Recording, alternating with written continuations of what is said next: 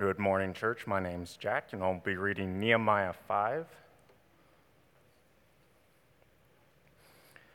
Now there arose a great outcry of the people and of their wives against the Jewish brothers. For there were those who said, With our sons and our daughters we are many. So let us get grain that we may eat and keep alive. There were also those who said, We are mortgaging our fields and our vineyards and our houses to get grain because of the famine. And there were those who said, We have borrowed money for the king's tax on our field and our vineyards. Now our flesh is as of the flesh of our brothers, our children are as their children. Yet we are forcing our sons and our daughters to be slaves, and some of our daughters have already been enslaved, but it is not in our power to help it, for other men have our fields and our vineyards. I was very angry when I heard their outcry and these words. I took counsel with myself, and I brought these charges against the nobles and the officials. And I said to them, You are exacting interest, each from his brother. And I held a great assembly against them, and said to them, We, as far as we are able, have brought back our Jewish brothers who have been sold to the nations. But you even sell your brothers that they may be sold to us. They were silent and could not find a word to say. So I said, The thing that you are doing is not good. Ought you not to walk in the fear of our God to prevent the taunts of the nation of our enemies? Moreover, I and my brothers and my servants are lending them money and grain. Let us abandon this exacting of interest. Return to them this day their fields, their vineyards, their olive orchards, and their houses and the percentage of money, grain, wine, and oil that you have been exacting from them.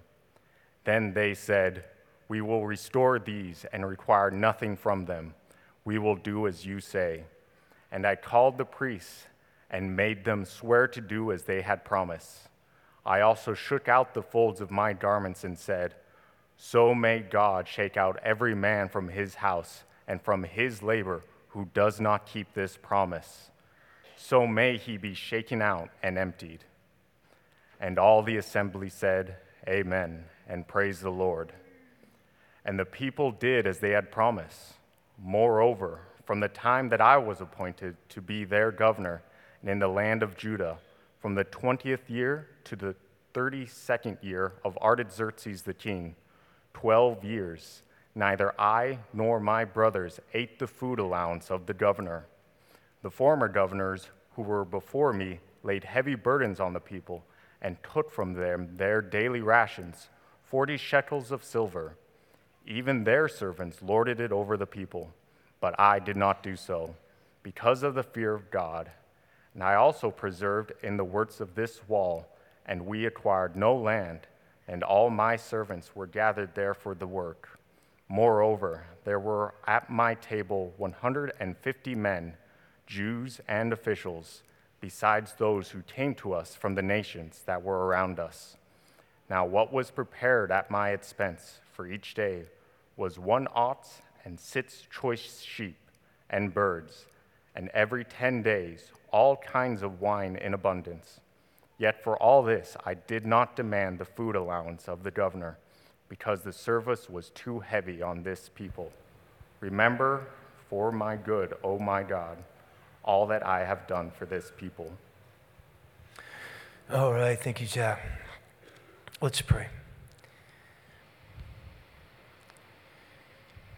Lord, there's such um, practical and, and real issues going on in this chapter.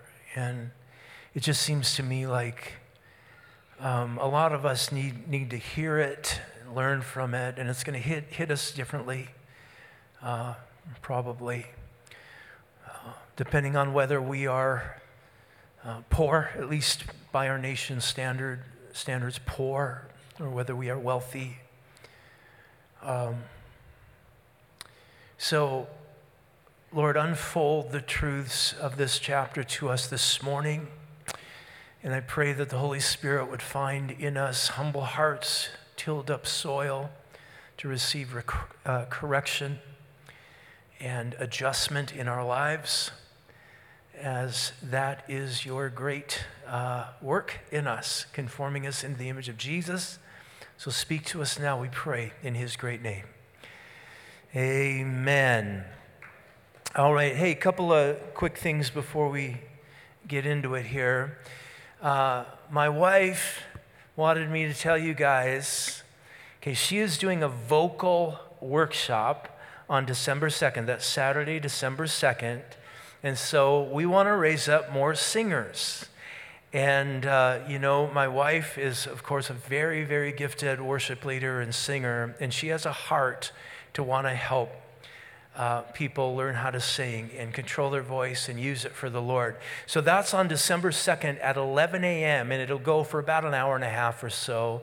And so if you want to uh, kind of work on your voice, and by the way, all of God's people are to be singers. Like some of you are like, no, I'm not. That's not my thing. No, it is your thing. If you're a Christian, I'm sorry, it's your thing. You can't, you can't get out of it. The moment, the moment you accepted Christ, you signed up for the choir. You did. Well, later that evening on December 2nd, I think at 6.30, no, it might be 7, 7 o'clock, we're having what we're calling a worship circle. So, again, you can bust out that beautiful voice of yours or bring a guitar or a djembe or whatever, and we're going to form a circle or maybe a couple of concentric circles, depending on how many show up, in the grindhouse. And we are going to sing and worship and probably do a few Christmas songs together, and it's going to be a blast. And so you are just welcome to come and bring an instrument, bring your voice, and we will sing Saturday, December 2nd at 7. Then I think Greg Bostock mentioned it, uh, but Christmas decorators meet in the grindhouse after service today. So if you want to be part of that, head to the grindhouse when we're done here. Okay, in chapter 4, the work of the building of the wall, it stopped because of external adversity. You remember last week or last couple of weeks, the enemies of God, the enemies of God's people surrounded them. They were threatening violence, they were trying to cause confusion. Nehemiah addressed this challenge through prayer and action. Prayer and action. By the way, prayer and action always go together. That's the way it works. Prayer is not a substitute for action, action is not a replacement for prayer. They go together. Prayer and action are inseparable companions. The book of Nehemiah, you remember, it began with Nehemiah hearing about a, the desperate condition of God's people and the neglected ruins of God's city, his sorrow over the news launched him into a season of prayer. The season of prayer launched him into action, and Nehemiah became a part of God's answer to his prayers. And that's the way it often works.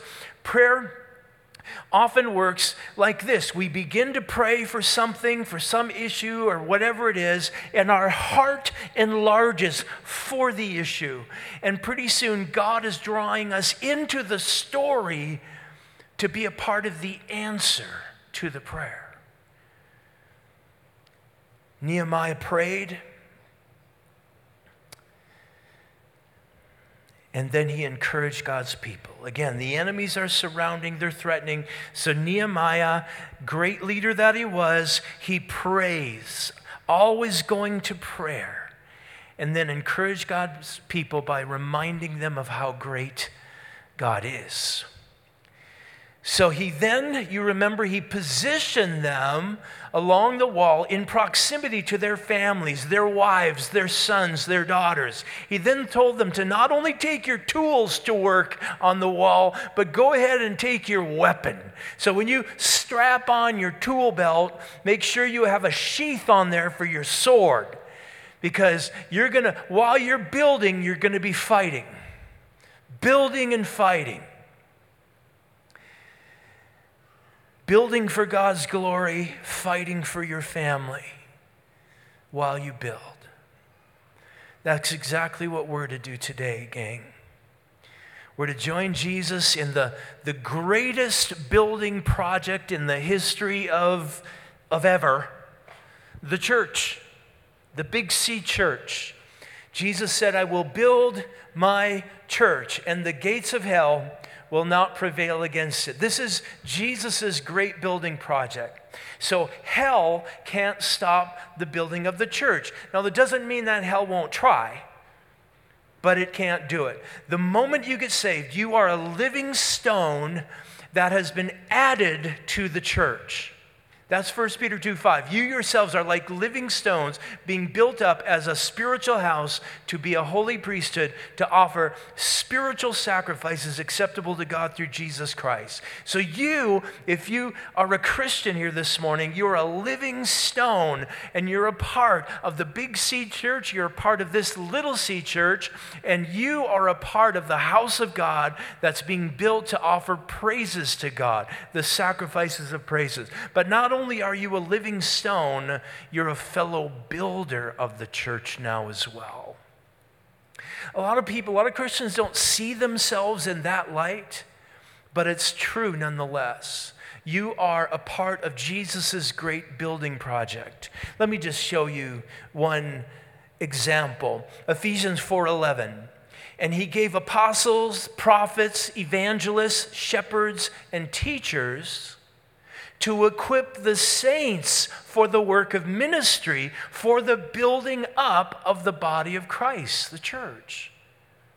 Did, did you catch that? Is, eh, if I'm understanding, understanding that correctly, and I think I am, as your pastor, I do what I do so that you can do what God has called you to do. So, so people tend to think of you know, ministry is, well, that's what the pastor does, or that's what the missionary does who goes overseas, or whatever. Those are those people are in the ministry. What I do is ministry, yeah, but my ministry is to equip you, the saints, for the work of your ministry, which is the building up of the body of Christ, the church. We build. All of us. We build and we fight. We build and we fight. That's the Christian life. It really is. We build the church. We fight the good fight of faith. We fight for our families. We fight against the world, the flesh, and the devil, and so on. Well, the building of the wall paused in chapter 4 because of external enemies. The building of the wall pauses again in our chapter, chapter 5, because of internal strife and division. Okay, this isn't external. This isn't the Samaritans and the Ammonites and the Arabians and all those guys. No, this is internal now. So there's four things I want you to take note of, and we're going to cook along this morning. So, number one, the great cry, the great cry. There arose a great outcry of the people and of their wives against their Jewish brothers, against their Jewish brothers. So, great outcry in the Hebrew, it means great in size, great in intensity. There were lots of people making a lot of noise. So, whatever the issue was, it was coming to a boiling point.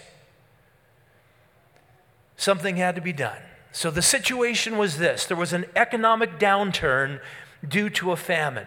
Prices were rising higher and higher. Inflation was out of control. Supplies were low. The government didn't care. Uh, they just wanted their taxes. The Persian uh, government, they hired 87,000 uh, IRS agents to be able to. Okay, I'm making that part up. But they wanted to get their taxes, and they would get their taxes and they generally did not use the taxes that they collected for the good of the people. It was to enrich the king.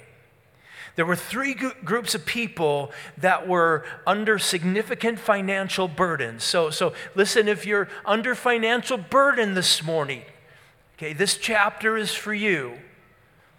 Okay, the first the first group is there was a group of people who had no land, they had no assets, they had very little money, but they needed food. Again, this is famine, supplies are short, grocery shelves are empty. So it says in verse 2 there were those who said, With our sons and our daughters, we are many, so let us get grain that we may eat and keep alive. We're struggling here. We need some kind of help. Okay, so they're not in a place where you know you can just go get a job somewhere or you can they're, they're in a real financial predicament they don't have houses and, and uh, you know, property that they can mortgage or whatever, get money from. And so they are in a real pickle. And there's a lot of people in that boat. Secondly, there were some who had homes and property, but they had to borrow money against the property in their homes in order to buy food. That's verse 3. There were also those who said, We are mortgaging our fields, our vineyards, and our houses to get grain because of the famine. So they, they mortgaged, they, they used their assets as security against their loans. And as we'll see, they weren't able to pay the loan amount because of excessive interest. And so now their assets were being seized by the lenders. The third group, they were folks who had borrowed money to be able to pay their tax to the Persian Empire. Verse 4 there were those who said, We have borrowed money for the king's tax on our fields and on our vineyards. So there's these groups of people that are struggling financially, so they're having to borrow money. They need to get money. Where, who's lending out all this money? Where's this money coming from? Verse 5 Now our flesh is as the flesh of our brothers our children as their children. Yet we are forcing our sons and our daughters to be slaves, and some of our daughters have already been enslaved, but it's not in our power to help it, for other men have our fields and our vineyards. So here's here it is. Here's the picture. The wealthy among God's people, the Jews, were lending the money to the poor. And according to verse 11, they were charging interest at the rate of one percent or one one hundredth per month, which would add up to 12% interest per year. 12%. So that's a pretty good return if you're investing your money, right? You, you loan 100 grand out and you're going to get you're going to get 12 grand at the end. It's Not bad. And if people couldn't keep up with their payment, the lender would then take their son or their daughter as a slave to work for them for no pay, just to pay down the debt. Or they would commandeer the properties uh, and, and use the fields and so on uh, and, and for their own gain. So at this point, I want to point this out this morning, the story could start to shape up in our minds as rich people, bad. Poor people, good. Rich people, villains, boo. Poor people, heroes, victims. Rich people, oppressors. Poor people, oppressed. This is what we're dealing with in our culture today. There's an ideology that, that permeates our culture and dominates our campuses, and it's, it's become almost the air that we breathe. It's become so dominant. But it's, it's rooted in, in Marxism. Karl Marx, most of us older than 30 or so, um, are somewhat familiar with Karl Marx. But Karl Marx was an atheist who taught that society and life in general was all about power. It was all about power. And power, uh, wealth and power were a zero sum game. Therefore, whoever had the money had the power. Wealth and power, uh, those who had it, uh, because it was a zero sum game, they ha- wanted to keep it and they would do anything they could to keep it. So you, you apply that to our country right now, and those who follow this ideology, they say that, that it's all about power. It's all about those who are in power, and they are the oppressors, and they are oppressing the victims of our culture. And so there needs to be a change in the power differentials. And so all the disparities in a you know, capitalistic free market kind of society like ours are attributable to the, to the wealthy oppressing the poor. So, whoever's poor can blame the wealthy who have been hoarding the money to themselves. Again, zero sum game, right? There's only so much to go around. And so the in Karl Marx's time and in the Russian Revolution, there, there were two groups the bourgeoisie, they were the rich, right? Kids today, I hear them saying bougie. that's so bougie. That, that's a reference to bourgeoisie, like rich, fancy. So bougie means, oh, that's so fancy, or she's so fancy, or whatever. And then the proletariat is the other group. They were the poor, they were the labor force. So, in this ideology, the bad guys were the, the bourgeoisie, the rich people. The good guys were the, the proletariat, the, the poor people. So, this ideology, it permeates our culture today. And Marxism has expanded way beyond merely being a, a class struggle to now include race and gender and sexual preferences and, and, all the rest, and all the disparities, all the, the differences, you know, between those who are maybe up here and those who are down here, um, the, and all the, the uh, uh, all these disparities, they are attributable to power differentials, and they should be remedied by what is called equity, not equality. So, so those who buy into this ideology are not interested in equality, they're interested in equity, and they're two very different things. Equity argues for equal outcomes. So everyone gets the same thing at the end or at the outcome of the process. Equality argues for equal opportunity. That's at the front end. Everybody gets the same opportunity. Equity argues for leveling the playing field by taking from the rich and then redistributing it to the poor. Equality argues for everyone getting an equal shot. Forced equity, that is, the government coming in and redistributing wealth, has resulted in the greatest atrocities in the histories of our world, in the history of our world. Think the Soviet Union and Stalin and the gulags and the 30 million dead. Think Mao, tens of millions dead. Think Pol Pot in Cambodia. All with this idea that we're going to level things out, equity, that this is the this is the thing that's going to usher in a truly glorious utopian society. This is a completely unbiblical way of thinking. Listen, it's not a sin to be wealthy. A few of you are going, whoo. Now, it's a sin to love money. As a matter of fact, the love of money is, is the root of, of all kinds of evil. So you got to watch that. Loving money, which is, is the worship of mammon in the Bible, uh, it's the source of all kinds of wicked stuff. Greed is a sin in the Bible, covetousness is a sin. But poor people can love money and be greedy and be covetous just like rich people can. So there's, there's nothing inherently virtuous about being poor. You don't like get points for that. Nor is there something inherently evil or wrong about being wealthy. In the Bible, the issue is the heart, its character, its actions. The heart of the issue is the issue of the heart.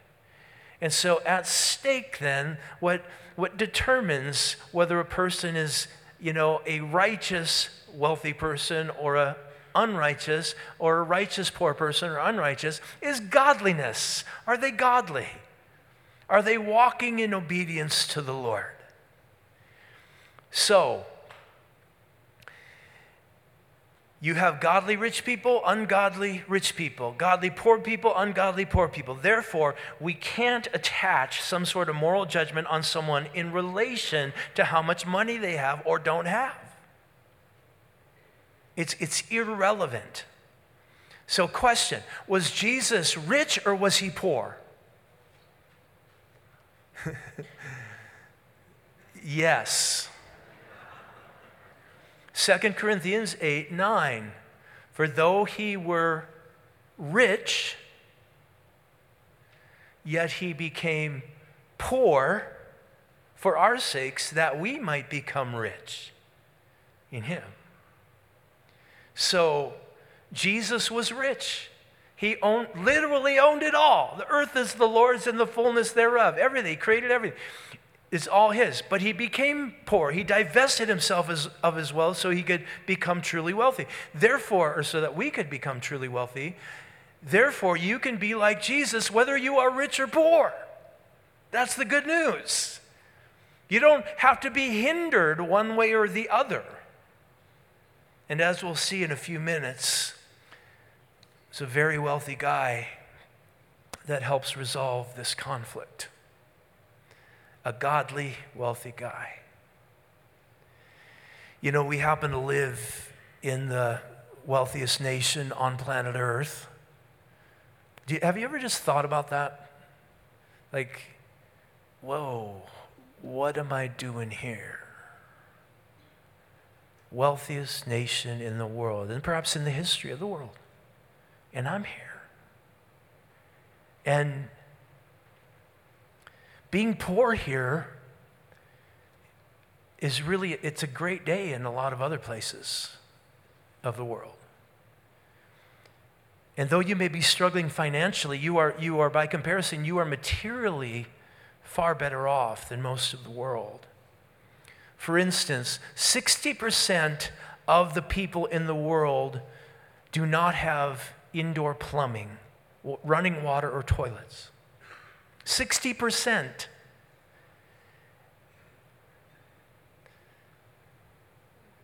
That's amazing to me. And so, by contrast, and, and some of you have been to Central America, you know, you've been to Guatemala and in the mountain villages, and I've been to Cambodia and Vietnam up in the jungles and so on. And it's like, man, by contrast, we live like kings. And, and we have thrones in our bathrooms to actually illustrate the point. but in our story, you have the wealthy people lending money to the poor people. Again, all of these are believed, these are all God's people. And you have the wealthy people lending money to the poor people in this desperate economy at 12% interest and, and using their properties and their children to secure the loans. And so if you default on your loan, if you're not making your payment, your field gets taken over or your children enter into slave labor to pay it off. So keep in mind, all of these are God's people interacting, the rich and the poor together. They go to church together, they worship together. Can you imagine? You're struggling financially, and someone from the church uh, agrees to, to lend you money at 12%, and, and you, you couldn't make the payment because you're just not in the position to handle that kind of a heavy uh, interest payment in addition to the principal. And so they take your teenage son and daughter and say, they're going to live with me for a while and they're going to work for me to pay off what you owe me. And so you show up to church this morning, and all of a sudden you see your son and daughter getting out of that person's car and coming into church because they won't let you have your son and daughter until your debt's paid off. Do you think that might affect worship a little bit? Listen, Ephesians 6:10, not Ephesians, Galatians 6:10 says that we are to seek to do good to all people, but especially to the household of God. You know, people taking advantage, God's people taking advantage of God's people who are struggling is not smiled upon by God. Not at all. So, there was a great outcry. But secondly, there was great anger. Great anger. That's verse 6. I was very, Nehemiah, I was very angry when I heard their outcry and these words. And I took counsel with myself. So Nehemiah hears what's happening, gets the, the clear picture, and he just got super ticked off. I mean, he is mad. And so, question is it a sin to get angry? No. It is not. God gets angry. Jesus got angry. Sin happens when we don't deal with our anger properly. Ephesians 4:26 Be angry and sin not. Did you hear that? It comes across like a command. Be angry. Like don't don't mute that. Feel that. Like when you, you see the atrocities like we've seen in the last month in Israel with the, the horrific slaughter of the Jews by Hamas, get angry and sin not. And that's the key. Nehemiah was angry but rather than flying off the handle in a, in a fit of emotion, he took counsel with himself. He, you know, we would say he thought it through. He settled down. He went from visceral emotion to thoughtful, tactical planning on how to address the situation. This was how Nehemiah could be angry and not have it result in sin. So Nehemiah got control of his feelings and his thoughts so that he could lead the people through, so that there could be a solution to the controversy. Proverbs 16:32 says, "He who rules his spirit is better than he who takes a city." You hear that? He who rules his spirit. Fruit of the spirit is self-control. So you, you don't, you, there's never a time when you just go and just let it fly. Never. You rule you rule your spirit. It doesn't rule you, it doesn't dominate you, take over you. You rule it. And you're able to let out whatever is appropriate, godly, and holy in a certain situation, like we will see Nehemiah do here. Nehemiah called a meeting, and he, of all the people, the wealthy people, the lenders, and first he appeals to the lender's love. Verse 7 I brought charges against the nobles and the officials, and I said to them, You are exacting interest, each one from his brother. Four times the word brother is used in these verses. So Nehemiah saying, you, you understand what you're doing. That you're, you're a believer. You worship Yahweh like these people. That makes them your brothers. So, so how dare you exploit them?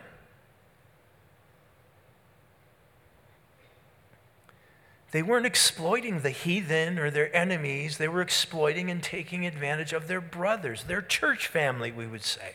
Well, the second appeal was to God's redemptive plan. Verse 8, and he said to them, Nehemiah did, We are, as far as we are able, we have brought back our Jewish brothers and have been, that have been sold to the nations, but you even sell your brothers that they may be sold to us. So, listen, God, has God not shown that He's all about freeing His people? Remember Egypt and the slavery? He sends Moses, gets them free. They go back into slavery into Babylon, and once again they're freed. And here they are. Now God's own people are bringing their people into slavery.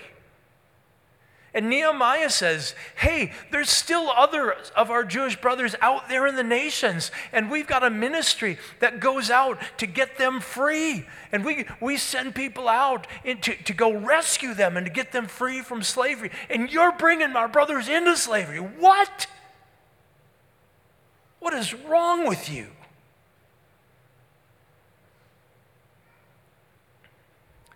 The end of verse 8 it just says they were silent and they could not find a word to say. so they're, they're having a meeting, right? They're, they're like in the room like this. And Nehemiah's like, what, what is going on? And all these nobles and wealthy rich guys are just like, I don't have any words. Lost all my words. Didn't bring my words. Words are gone. And they're just heads down, right? Like they're feeling the weight of it, the shame of it. Listen, even as Christians, sometimes we can settle in to less than honorable attitudes and behaviors, and, and we can just kind of live with them because we, we've just been in it. You know, it becomes normal. And, maybe we're running with a crowd that's doing the same kind of things, and we feel justified because we're just sort of comparing ourselves. Well, I'm with it, they're doing it, well, I'm doing we're in it, it's all right. And so it takes a godly rebuke, some holy correction to wake us up out of it.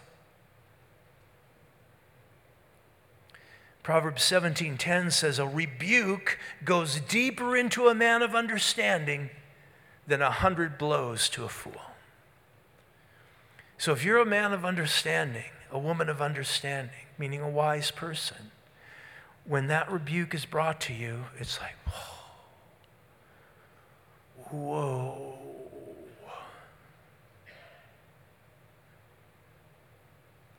David, you are the man.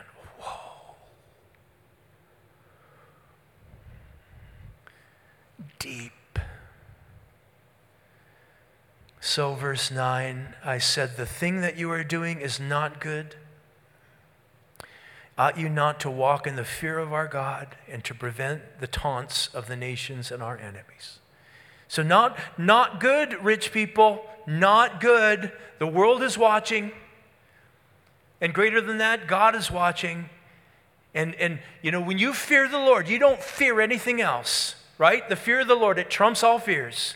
So that's why the fear of the Lord is the beginning of wisdom. You fear the Lord, you fear nothing else. Then Nehemiah lays out a clear path to reconciliation. Verse 10 Moreover, I and my brothers and my servants are lending them money and grain. Let us abandon this exacting of interest, return to them this very day their fields, their vineyards, their olive orchards, their houses, and the percentage of money, grain, wine, oil that you've been exacting from them. So Nehemiah, he sees that they're sorrowful, he sees their heads down, you know, and they're sunken down like, oh, we stink, you know, we've been bad. All right, here's the path forward. Give back all the interest that's been paid to you.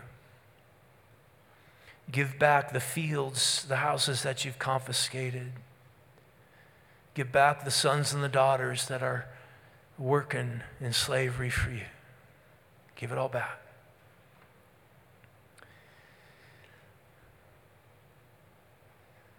Well, that brings us Number three, in the great response, verse 12, they said, We will restore these and require nothing from them. We will do as you say. And they called the priests and made them swear to do as they had promised. And I also shook out the fold of my garment and said, So may God shake out every man from his house and from this labor who does not keep the promise so may he be shaken out and emptied. And all the assembly said, Amen. So like, especially all the poor people, like, Woo, Amen. Like, this has been a great meeting, right? and they praised the Lord. And the people, meaning the rich people, they did as they had promised. These wealthy nobles and you know rulers and so on they repented of their sin.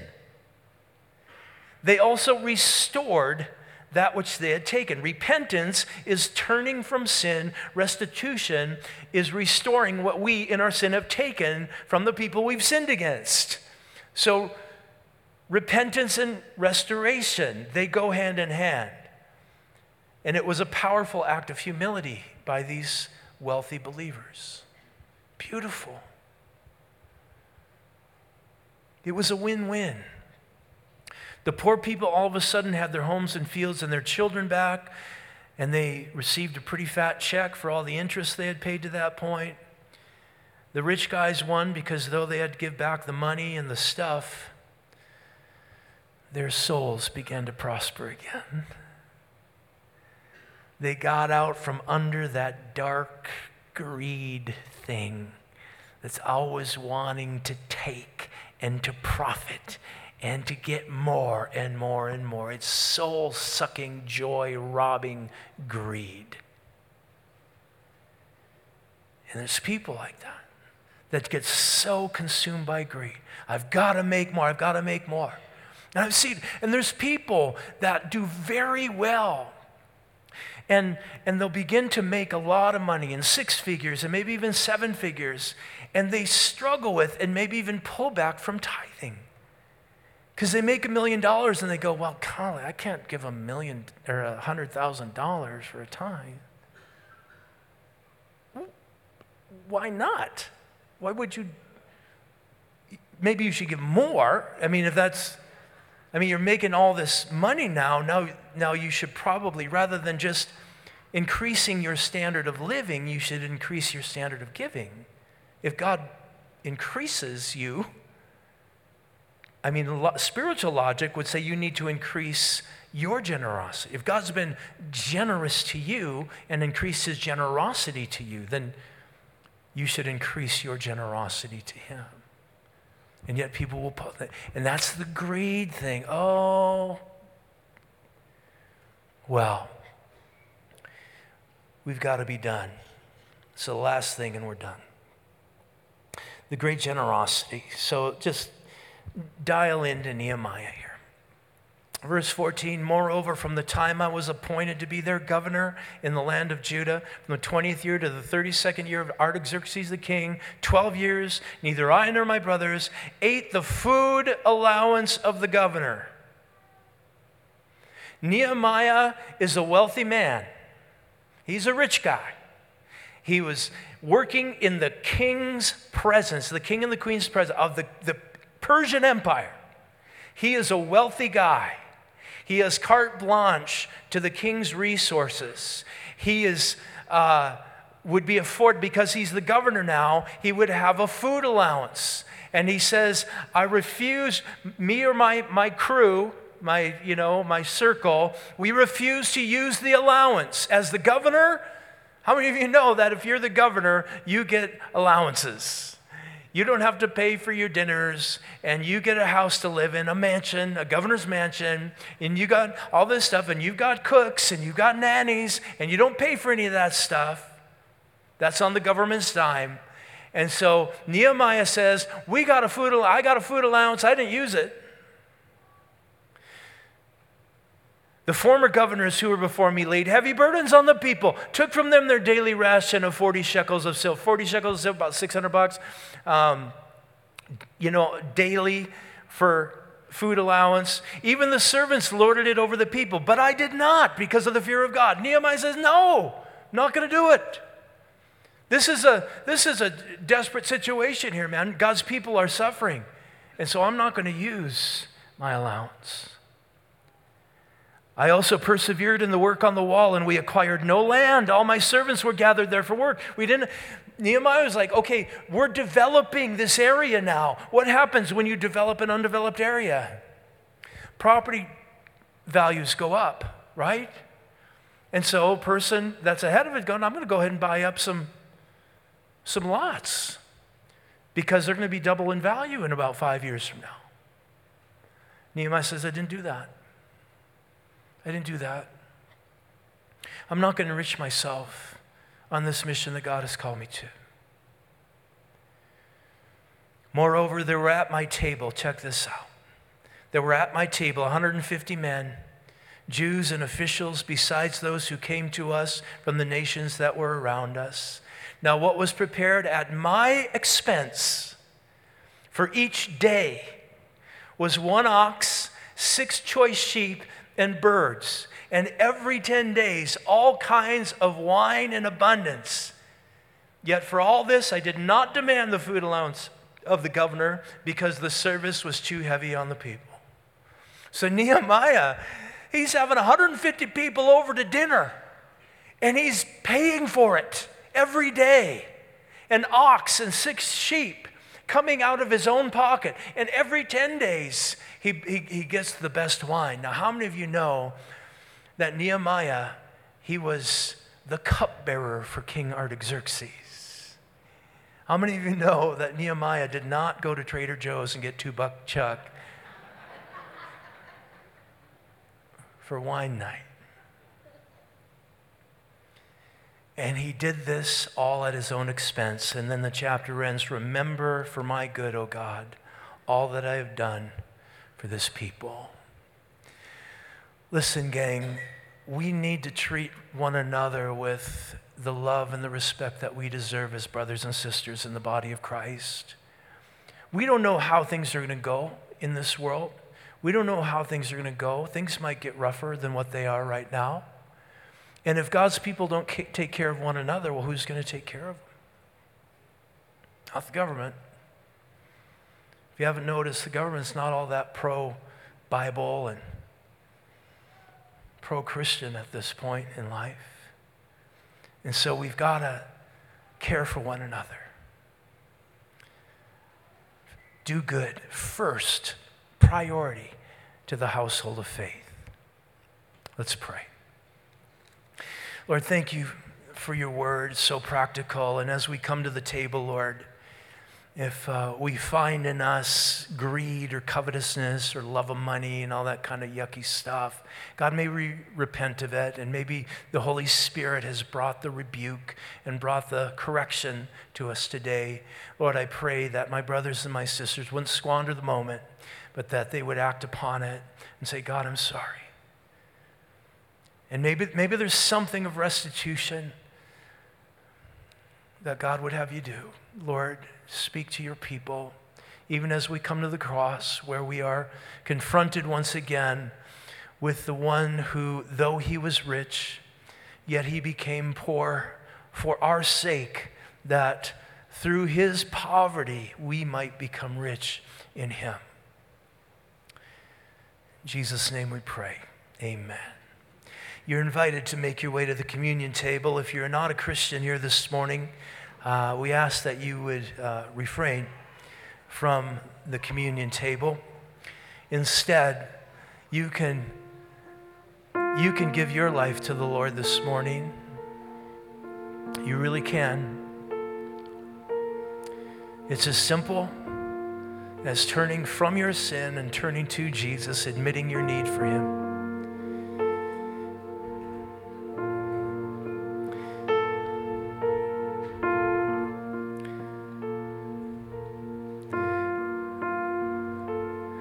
Think there may be somebody out there sitting down right now that the Holy Spirit has convicted. And if you're sitting down and realizing that you're not a Christian, you're not born again, you don't have a personal relationship with Jesus, I'm going to ask you right now to bow your head and to pray and to say, Lord Jesus, I believe in you. I have sinned against you. Please wash away my sin. Make me a new creature, a new person. Thank you for dying for me, for becoming poor so that I may become rich in you. In your name, amen.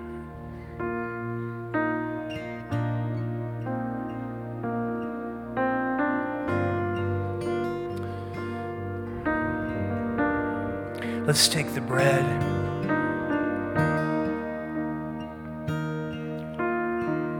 Let's hold it before the Lord.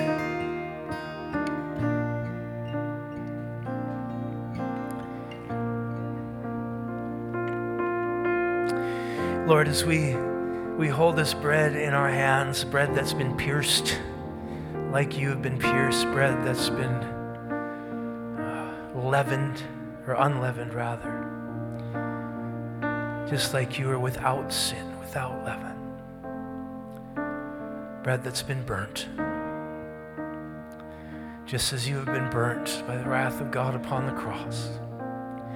So, Lord, we take our greed and our covetousness and our love of money and material stuff, and we lay that at the foot of the cross, Lord, and help us to desire to be rich in God, to be rich in the riches that transcend this life, that go beyond our 70 or 80, how many years we get on this planet. So Lord, open up in us hearts of generosity, to not look so much at how we can profit off, off of people, but how we can serve people and bless them and help them. Thank you, Jesus, that that's the story of your life. It increasingly be the story of ours. Bless this bread now in your name. Amen. Let's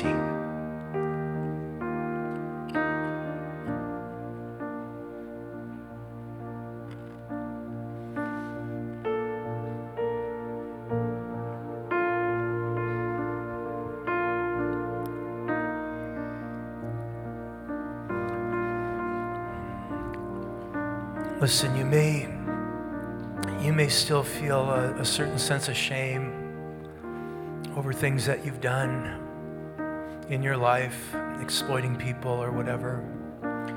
And so, what you need to know is that the blood of Christ, it, that not only did did Jesus pay for our sins upon the cross, but He bore our shame. so that sense of uh, that of just of feeling yucky that haunts you. Like Jesus bore that too. And so you don't have to walk around with that all the time. Because the enemy will, will exploit that and will try and keep you kind of crippled and away from the blessings that God has for you. Let's pray over the cup. Lord, thank you for the blood of Jesus that not only cleanses us from all sin, all unrighteousness, but also delivers us from shame, from guilt, from those negative emotions that are attached to our sins, Lord. So, God, would you, would you make us free in here this morning? Make us a free people. And Lord, as you do, may the joy of the Lord explode in our hearts and may the joy of the Lord be our strength all this week long. Bless the cup as we remember you took nails into your hands and into your feet. You took a spear into your side. You bled for us. You gave your life for us, literally. Bless the cup as we remember. In your name, amen. Let's